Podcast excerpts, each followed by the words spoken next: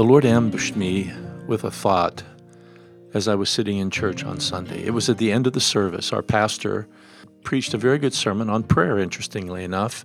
And he talked about the prayer of examen and how important it is to understand that God wants us to develop a deeper intimacy with Him. It was very, very good. But we then moved to the time of celebrating the Eucharist.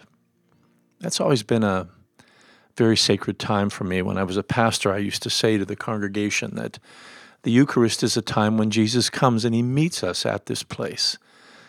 Don't walk, I would say, to the Lord's table, but run because he waits to meet you there. And so I've always had this deep sense that celebrating the Eucharist was a very, very special time in the life of God's people.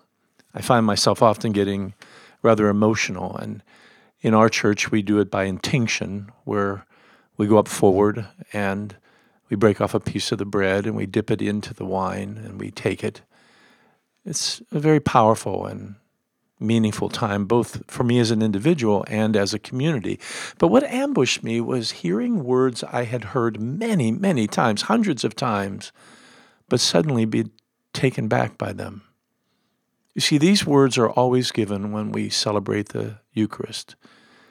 The pastor or the leader will pick up the bread. He will pray, and then he will say, or she will say, On the night in which Jesus was betrayed, he took the bread he broke it and he gave thanks.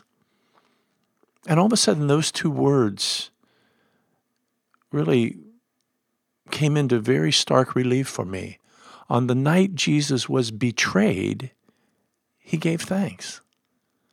He's about to give his life. He's about to face opposition from the very people he came to touch and to save. He's going to be betrayed by one of his closest followers. And yet it says, on that night of betrayal, Jesus stopped and he gave thanks. That's a powerful teaching, and I have been thinking about it now for well over 24 hours. It's easy to give thanks when things are going very, very well. And when you've just received something that is special, out of the ordinary, who wouldn't give thanks? But what about in those moments when desolation has set in? Are we able to give thanks then? Our Lord did. I'm sure you're aware that the very word Eucharist, which is the word we use to represent the Lord's Supper, has that connotation of thanks, thanksgiving, gratitude, appreciation.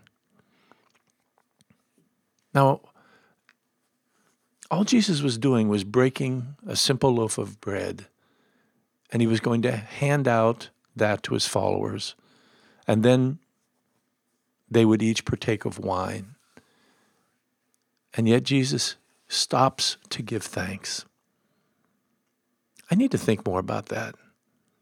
You see, giving thanks is not only an act of gratitude before God, which is very, very important, but I think giving thanks is also a statement that no matter what's happening in this world, what's happening in our lives, God is still sovereign, God is still in control, and God will still provide.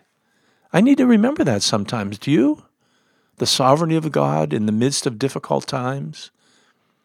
The scripture that comes out of Ezekiel that says that God does nothing without cause and that he looks over his children.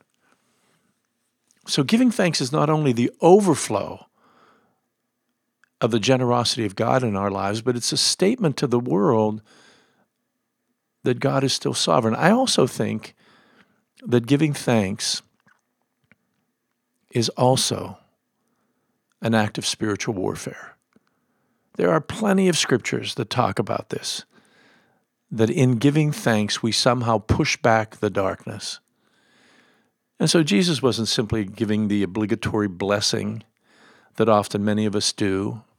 And some of us do it with meaning. Some people do it with great meaning to bow before they take a meal and give thanks to God. That's important. But Jesus was going further.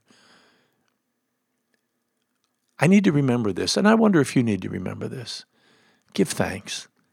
When things are good, give thanks. When there are trials coming your way, give thanks. When desolation sets in, give thanks. Declare before the whole universe that you still trust that God is in charge. And use praise and thanks as a weapon against the evil one. May God bless you today. And may you know that his face is shining on you.